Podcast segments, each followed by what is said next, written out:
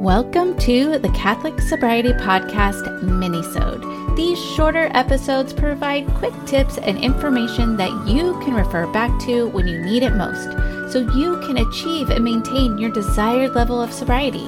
I am your sobriety coach and host of this podcast, Christy Walker. Let's get started. In today's minisode, I am going to tell you how you can rock a party sober, or at least maintaining the level of sobriety that you have decided for yourself so that you can build trust with yourself, keep promises to yourself, and wake up feeling good the next day. Now, I've been sober for 26 years, and I can honestly tell you that your experience at a party or an event when you've decided to reduce or eliminate alcohol consumption is completely what you make of it.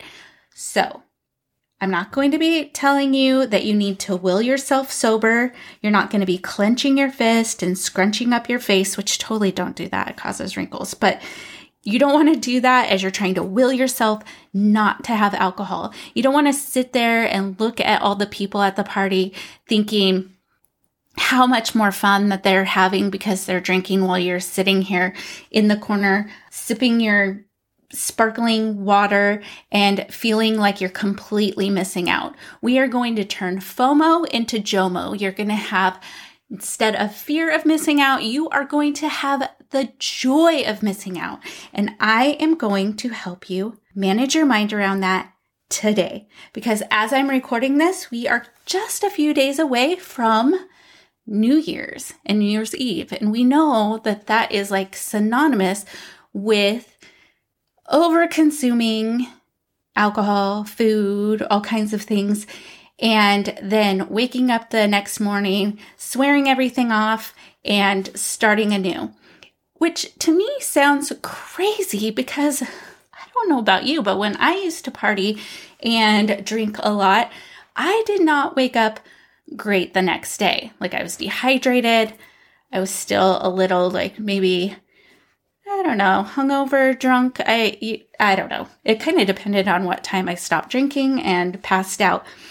But here's the thing, you don't want to start the new year out feeling unwell. You want to start the new year feeling at the top of your game, having clarity and being able to just take this time of resetting and make this the best year yet, whatever that looks like for you. So, I'm going to give you some tips on how you can rock a party sober even if you are an introvert. That's another thing. Sometimes I work with people and they talk about how extroverted they are and that they need to be around people and consume alcohol and go to these parties and events and all of these things. But when they eliminate or greatly reduce their alcohol consumption, they're like, hey, guess what? I'm actually not an extrovert. I'm an introvert. Like, I like being at home. I'm kind of a homebody. It's actually quite draining for me to be around a lot of people for an extended period of time, feeling like I'm on. And that's when they realized that they were using alcohol to kind of help them through those situations. And maybe you'll find the same is true for you. Maybe you won't. I like to call myself an extroverted introvert. So I love being at home. I prefer just to be like around my family or really close friends. Yet, if you get me in a social situation, I've learned how to just be like I make it fun for myself and hopefully for others that I interact with. It's not always the most energizing thing to do, but I certainly don't dislike it. So you might find the same is true for you. So, okay, I'm just going to give you some tips on how you can rock a party sober or, you know, drinking the amount of alcohol that you've predetermined that you want to drink. So, the first thing I would say is when you get into a conversation with someone, just ask a lot of questions because people love to talk about themselves and their families and their work. They just really want to be seen and heard. And if you are an introvert, you may find that you like this technique a lot because It's a gift to them, but it's also a gift to you because you are being relieved of having the focus on you. You can turn the focus on them. Okay, the other tip I have for you is just don't worry about the silence. This is a hard one for me because I feel like I have to fill in silence sometimes, although I am trying to get better at that. But it's fine if there's silence. You can either choose to pick a new topic or, like what I do, is I just try to politely excuse myself if I feel like it's getting awkward. And I'll be like, Where is my husband anyway? Or, Oh, I see so and so over there. I need to go say hi.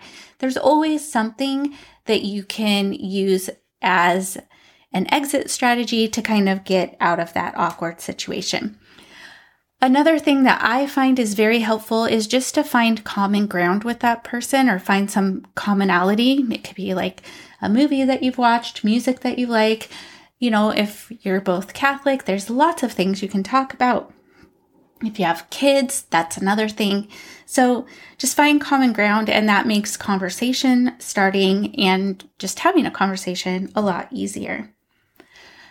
Okay, the other tip I have for you is going to sound odd because a lot of times I say no is a complete sentence. You can say no, thank you, and that's the end of it. And yes, that is completely true, and definitely you can say no. I would like to offer you this though. If you don't want to say no, you can say yes, please. Yes, please. I would like a club soda with a little bit of lime in it. Yes, please. I would take a Coke.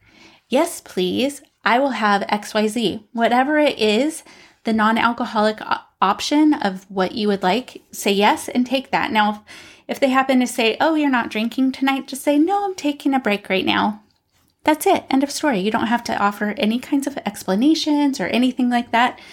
You can even just say, Oh, sure, what non alcoholic options do you have? Another thing you can do is, you know, when we get invited over to people's houses, a lot of times it's polite to ask, Can I bring anything? So I would just offer, actually, you don't even have to offer, you can just bring it to say, I, oh, great, I'm so excited. We can't wait to come over. I'm going to bring some fun mocktails and I'll provide the glasses and all this stuff. And then you can make mocktails for anyone who wants them. So this is fun for you because you have other people drinking these fun and festive drinks that you've created. And it's fun for everybody else because they have a nice, festive, non alcoholic option Another thing is just remember how amazing that you are going to feel tomorrow. Just keep that in your mind. You don't have to say it because you don't want to be like, oh, you're going to feel terrible in the morning, but I'm going to feel great. You don't want to do that because we don't want to make other people feel bad for their choices. And, you know, by trying to make yourself feel better. Okay. We don't want to make ourselves feel better by making others feel worse. That's how I would like to say that. So my last tip is one that I've given often, and that is just to have an exit strategy. So visualize beforehand what you will say, how you will excuse yourself, thank everyone for their hospitality, and then exit stage right. You can have a code word for your husband or your friend or whoever happens to be with you so that you can um, leave when you want to, and that'll just help you not feel stuck in the situation, knowing that you can leave whenever you would like.